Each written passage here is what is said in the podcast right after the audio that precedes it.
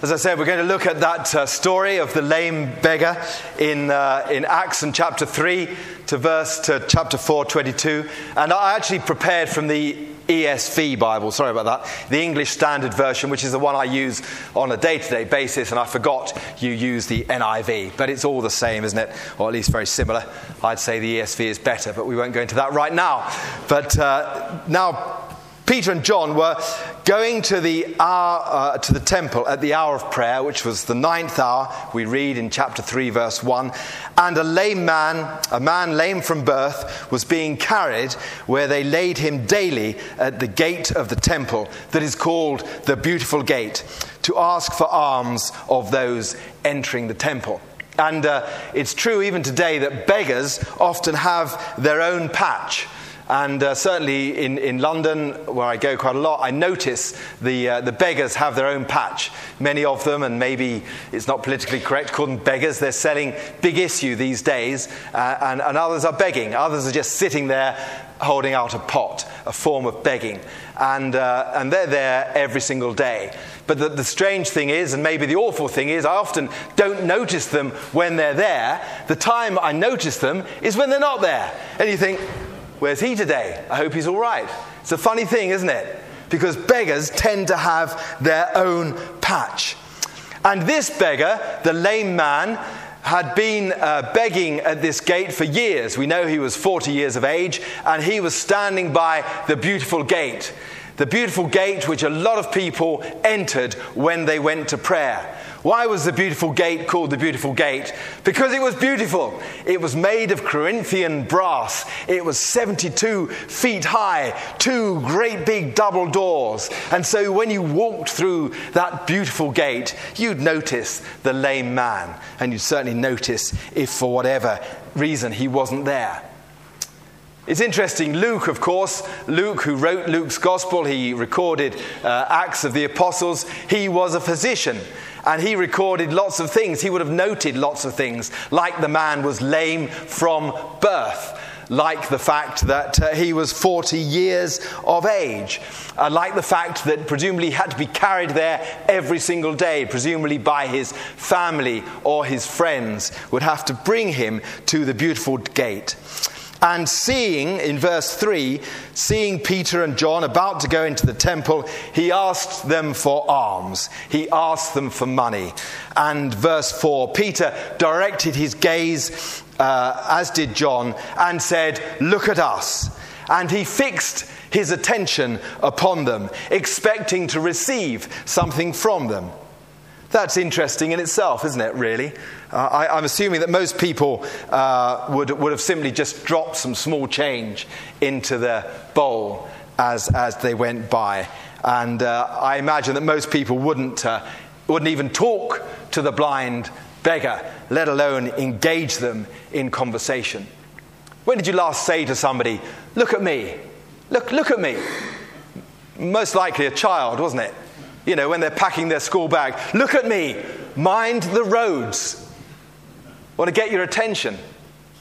Our youngest son, uh, Thomas, he got married a couple of weeks ago and uh, he went to Hawaii. And Jackie, she, my wife, she read about somebody being eaten by a shark in Barbados, which, as Charlie knows, is nowhere near Hawaii. But she still sent them a look at me text. Look at me. Listen to this text. Don't go near the sharks because they can eat you. Look at me. I've got something important to say to you. And so the blind, the blind, he wasn't blind, was he? Lame beggar sitting there, just expecting to receive a couple of pence or not, maybe a kick on the way by. Somebody said, Look at me. Silver and gold, you know the story, don't you? Have I none? But what I have, I give you. In the name of Jesus Christ of Nazareth, stand up and walk. Well, that must have been a conversation stopper for anyone who heard them say that. You know, people, what was, what's for lunch today? Well, can I have do with a cup of coffee? Walking into the temple, and you, in the name of Jesus Christ of Nazareth, stand up and walk. People in the vicinity must have stopped, mustn't they?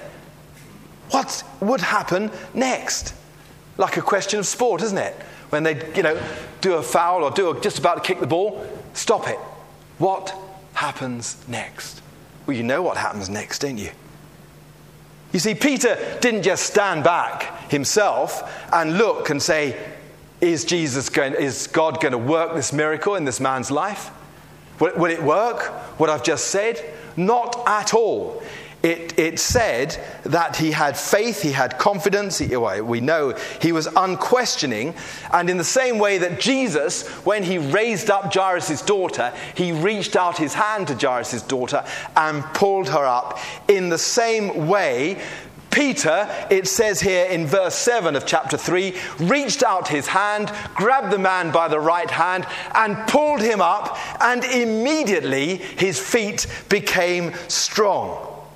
Immediately, his ankles were strong. He was not struggling like a newborn foal, trying to regain his feet, having never walked before in his life. And he leapt to his feet. And in verse 8, we read, And leaping up, he stood to his feet and began to walk, walking with them into the temple, walking and leaping and praising God. Why did he continue to leap? Because he could. When did you last leap, by the way? leaping, leaping is great fun. We had uh, Thomas's wedding, as I said to you a couple of weeks ago, which is a very civilized affair until they have a band in the evening, you know, a bit of a dance, and uh, which is a bit of an excuse for dad dancing. And dad dancing includes leaping. So uh, you don't want to imagine that, do you? But I did a bit of leaping. I won't do it now because it'll upset you. leaping. And we're very happy that Thomas got married. Leaping. It's good fun to leap. Maybe do it uh, when you get home and mind your ankles when you land. But that's fantastic, isn't it? And this man, he walked and he leapt for joy. That's fantastic, isn't it? To leap for joy because of what God had done, because he, he, could, he could. What a picture. Peter's faith the man's incredible joy, praising God, because there was no doubt in that man's mind it wasn't Peter or John who performed that miracle. He was praising God. It was incredible witness to the power of God. And verse 9 says, And all the people saw him walking and praising God, and they recognized him. Of course they did, as the one who sat at the beautiful gate of the temple asking for alms. And they were filled with wonder and amazement at what had happened to him. While he clung to Peter and John, all the people were utterly astounded together uh, and, and ran together with them into the portico, portico called Solomon's. This was not, this was not like the, the uh, John chapter 9, you know, when Jesus healed the blind boy. Uh, when, when, uh, when the Pharisees said, well, you know, was he, was he really blind in the first place? Ah, maybe he wasn't blind in the first place. Which he was, of course. This, no one could dispute this one. Everyone knew the blind, the, the lame man. Everyone knew him. There was no dispute that he wasn't lame in the first place. This is the beggar who everyone recognized because they went there every single day through the beautiful gate to pray. Here was the lame man clutching Peter and John, walking together and leaping and praising God as he went to the temple, and the people were utterly astounded. It's a fantastic phrase, isn't it? Utterly astounded. And Peter saw them and he addressed them. He said, Men of Israel, why do you wonder at this? That's a question, isn't it? Or why do you stare at us or as though it's by our own power or piety that we'd made him walk? You see, Peter had faith. Peter had faith to immediately reach out and grab this man by the right hand and pull him to the street. This demonstrates there was absolutely no doubt in Peter's mind regarding his faith in God and the power of God. One of my dad's favorite books was uh, uh, The Dwelling Place of God by A.W. Tozer. And Tozer talks about true faith that rests upon the character of God and asks no further proof than the moral perfections of the one who cannot lie. He talks about faith as the Bible knows it, which is confidence in God and in His Son, the Lord Jesus Christ. That faith is a gift of God to the penitent soul. Faith is a miracle. It is the ability that God gives us to trust in His Son. And when Peter saw it, he addressed the people Men of Israel, why do you wonder at this? Or why do you stare at us, although it's by our own power or our own piety that we've made him walk? In fact, for those who heard what Peter said, they would know, wouldn't they? They would know how he did it because they would have heard what he said. I haven't got any money, but what I have give, got, I'll give to you. In the name of Jesus Christ of Nazareth, stand up and walk. Rise up and walk. It was in Jesus' name. And in verse 13, he spoke about Jesus of Nazareth. Peter never lacked an opportunity, did he, to talk about Jesus. He said to the people, The God of Abraham, the God of Isaac, the God of Jacob, the God of our fathers, glorified his servant Jesus, who you delivered over and denied in the presence of Pilate. And when he decided to release him, you denied the holy and righteous one, and you asked for a murderer to be released in his place. And you killed the author of life. That must have been very uncomfortable to listen to, mustn't it? You killed the author of life, whom God raised from the dead. To this we are witnesses. And his name, by faith in his name, made this man strong, whom you see and know. And by faith, says Peter, that is through Jesus, has given this man perfect health in the presence of you all. Why does this surprise you? Why does this surprise you? And pointing at the man who had been lame, he said, Why does this surprise you, this miracle? Why do you stare at us? Pointing at himself and to John, as if it had been our own power that had done this. And of course, instead, he pointed at Jesus, didn't he? He redirected their gaze towards Jesus, by whose powerful name that miracle had taken place. It was in the name of Jesus. And by the way, think about what you did to Jesus. Peter doesn't let them off, of course, but he does go on to say, And now, brothers, in verse 17, I know that you acted in ignorance, as did your rulers. But what God foretold by the mouth of all the prophets that Christ would suffer, he thus fulfilled. So Peter directed the gaze away from the healed man, away from themselves, and to Jesus, whom men disowned by killing him. But God vindicated him by raising him again, and whose name uh, was strong enough to heal that man completely. Peter was uh, preaching about Jesus, and in verse 19, he cut to the quick. Verse 19, he said, Repent, therefore, and turn again, that your sins may be forgiven. Peter didn't beat around the bush, did he? He included the, kill, the sin of killing the author of life. Repent that your sins may be forgiven and blotted out. We know the story, don't we? It's a fantastic story that your sins may be blotted out, wiped out, the slate wiped clean. We used to sing, didn't we? Though your skin, your sins be as scarlet, they become whiter than snow. Remembered no more. Not just forgiven. God forgets our sins absolutely completely, and therefore in chapter 3 and verse 19, Peter says, Repent, therefore, and turn again, that your sins may be blotted out, that times of refreshing may come from the presence of the Lord, that he may send the Christ appointed for you, Jesus, whom heaven must receive, until the time for restoring all things about God, which God spoke by the mouth of his holy prophets long ago. You see, Jesus would not only forgive them, he would send them a time of refreshing. Fantastic, isn't it? Maybe it was a bit hot for you yesterday and uh, you wanted a, a, time of refreshment. I watched some kids in London uh, earlier in the week playing in those fountains that shoot up from the ground. You know what it's like? Maybe you've never played in them because they weren't invented when most of us were young, were they? But, but um, but you know they shoot up. You don't know when they're going to come up. And they were playing. They got all their school outfits completely drenched. Time of refreshment. Fantastic isn't it? How we long for that time of refreshment.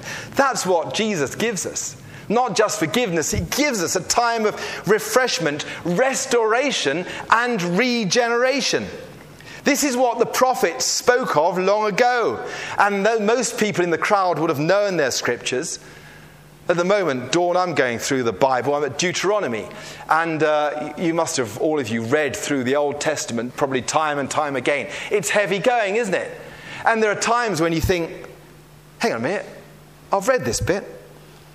Um, didn't I read that? Maybe I've got the bookmark in the wrong place. By the way, a paperback Bible is very good. I recommend it because it doesn't matter what happens to it, does it? You've got to respect it, but you can turn the pages and that kind of thing.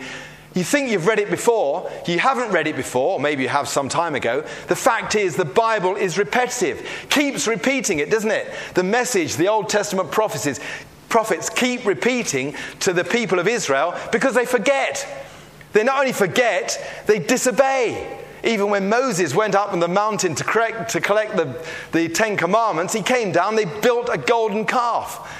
They're so stupid, they forget. We forget, don't we? We forget so soon. Even as Peter mentioned the sufferings of Jesus, they had to be, it had to be to fulfill the scriptures. And here in verse 22, Peter speaks about Moses. Moses said, The Lord will raise up for you a prophet like me from your brothers. You shall listen to him in whatever he tells you. And it shall be that every soul who does not listen to that prophet will be destroyed for all the people. That's amazing, isn't it? All this Bible, all this bit here, was all written, the Old Testament, about the Lord Jesus Christ, leading up to this very point when the Lord Jesus Christ came to earth. How many years before the birth of Jesus on earth was Moses on earth? I don't know, by the way, so someone tell me. No. It was hundreds, wasn't it? Hundreds of years. Ridiculous, hundreds of years. And yet he predicted it because God told him.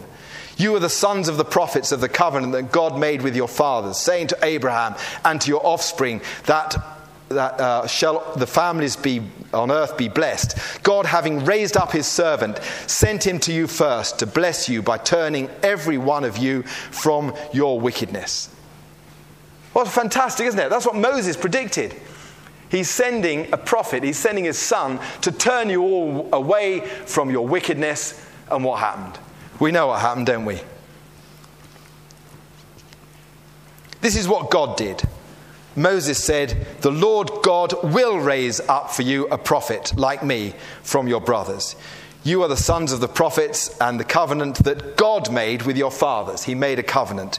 God, having raised his servant, sent him to you first to bless you by turning every one of you away from your wickedness. God planned it. He prophesied it via the prophets, and he carried out his purpose through the Lord Jesus Christ. God's redemption of man. And of course, that wasn't the end of the story, is it? Was it? I should say, not is it? And of course, we know in the world, don't we? You can talk about church, uh, you can turn on Thought for the Day and you hear lots of fine words on the radio. You can talk about religion and it's almost acceptable these days, isn't it, to talk about religion, spirituality, and all that kind of thing. But as soon as you mention the name of the Lord Jesus Christ, something happens. Because there is power in the name of the Lord Jesus Christ. It always provokes a reaction. And here it provoked a reaction. Not only was the lame man healed, but of course, along came the Sadducees, the ruling classes, the aristocrats of the day. Politically, they, inter- they integrated themselves with the Romans and followed a policy of collaboration. So they, uh, they, um, they feared the subversive reactions of the apostles' teaching. Theologi- theologically, they believed that the Messianic age had begun in the Maccabean period, so they weren't looking for a Messiah. They also denied the doctrine of the resurrection, as a lot of people do, the resurrection from the dead, which, which the apostles uh, proclaimed in Jesus. They saw the apostles as both agitators and heretics, both disturbers of the peace and enemies of the truth. And it says in the scriptures, they were greatly annoyed. They were greatly annoyed. And um, so, hence, as the apostles in chapter 4 were speaking to the people, the priests and the captain of the temple and the Sadducees came upon them, greatly annoyed because they were teaching the people and proclaiming in Jesus the resurrection from the dead. And they arrested them and they put them in custody until the next day because it was already evening. So the captain of the temple came along. He was like the chief of police. Bit late in the day, bit of a bureaucrat. Probably his wife had the tea on the table. So he thought, sort it out tomorrow, lock them up overnight, go home. That's exactly what happened. And, uh, and so just, uh, he, he, um, he really wanted to put a stop to all of this. And uh, just about when you read the next verse about what happened the next day, you come across uh, verse, uh, chapter 4 and verse 4, which was that many who had heard the word believed, and the number of men came to about 5,000. So after the head of the Sadducees had gone for his supper, there were 5,000 men, plus the women and children, because they didn't count them in those days, did they? Thousands of people who were newly converted, who were born again through seeing that miracle take place. That's absolutely fantastic. Thousands of lives were changed. So here we go, and I've got to hurry up because it's getting uh, late and hot and all that kind of thing. I'm probably hotter than you.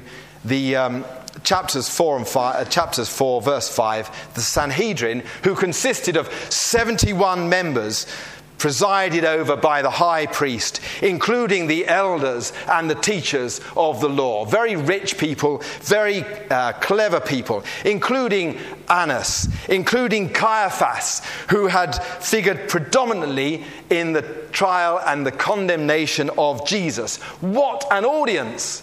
What a frightening audience for Peter and John, but what a fantastic audience the same men who had condemned Jesus were the people who Peter and John were talking today.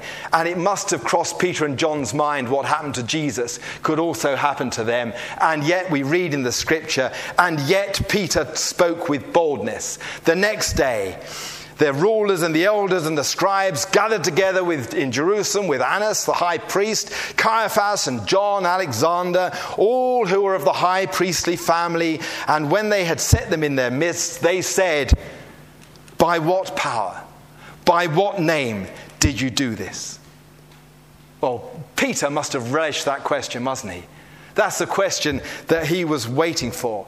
And Peter, filled with the Holy Spirit, he said to them, Rulers of the people of, uh, and the elders, if we're being examined today concerning a good deed done to a crippled man, what could be objectionable about that? Nothing. You couldn't object to that, could you? But if we are being examined today uh, let it be known to you that, and to all the people of Israel that it is by the name of Jesus Christ of Nazareth. And again, he, sp- he pointed straight to Jesus, which would have made the council extremely uncomfortable because he was pointed to Jesus. And then what did he do? He made them feel even more uncomfortable, pointing to Jesus, who you crucified, but who God raised from the dead by him, this man is standing before you.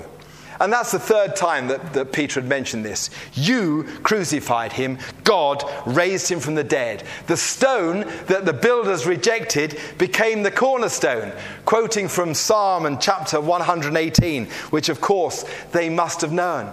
And so Peter moves with ease from healing to salvation, from the particular to the general. His two negatives were this. His two negatives were There is no one else and no other name under heaven by which man can be saved. And then he proclaimed the positive. It is by his death, his res- resurrection, his exaltation, and his authority, by constituting him the one and only Savior, that this man has been healed. And then in verse 4 and chapter 12, he says, And there is salvation in no one else, for there is no other name under heaven among men by which man can be saved. That was Peter's elevator pitch. Now, I know I haven't got long here this morning because you're getting hot and it's, it's 11 o'clock, so we're going to sing our last hymn in a minute. So you've got to keep your sermon short, haven't you? But if you're standing before somebody who's likely to chop your head off, you've got to keep it even shorter. If this is your one opportunity to communicate, by the way, don't do that to me, but communicate to the Sadducees, the rulers of the day, this is your one opportunity 71 of them, including the high priest, you better blurt it out pretty quickly. He was very bold, and so what did he say? He said, There's no other name under heaven by which you can be saved. That was his elevator pitch. It is in the name of Jesus Christ of Nazareth, who you crucified, but God raised from the dead, that this man stands before you healed. Jesus the stone that the builders rejected has become the cornerstone. Salvation is found in no one else, for there's no other name in heaven given to mankind by which we may be saved. Well, aren't I being lazy today? Because I didn't have to prepare a sermon, did I? All I've done is I've told you Peter's sermon. I rely upon what he said.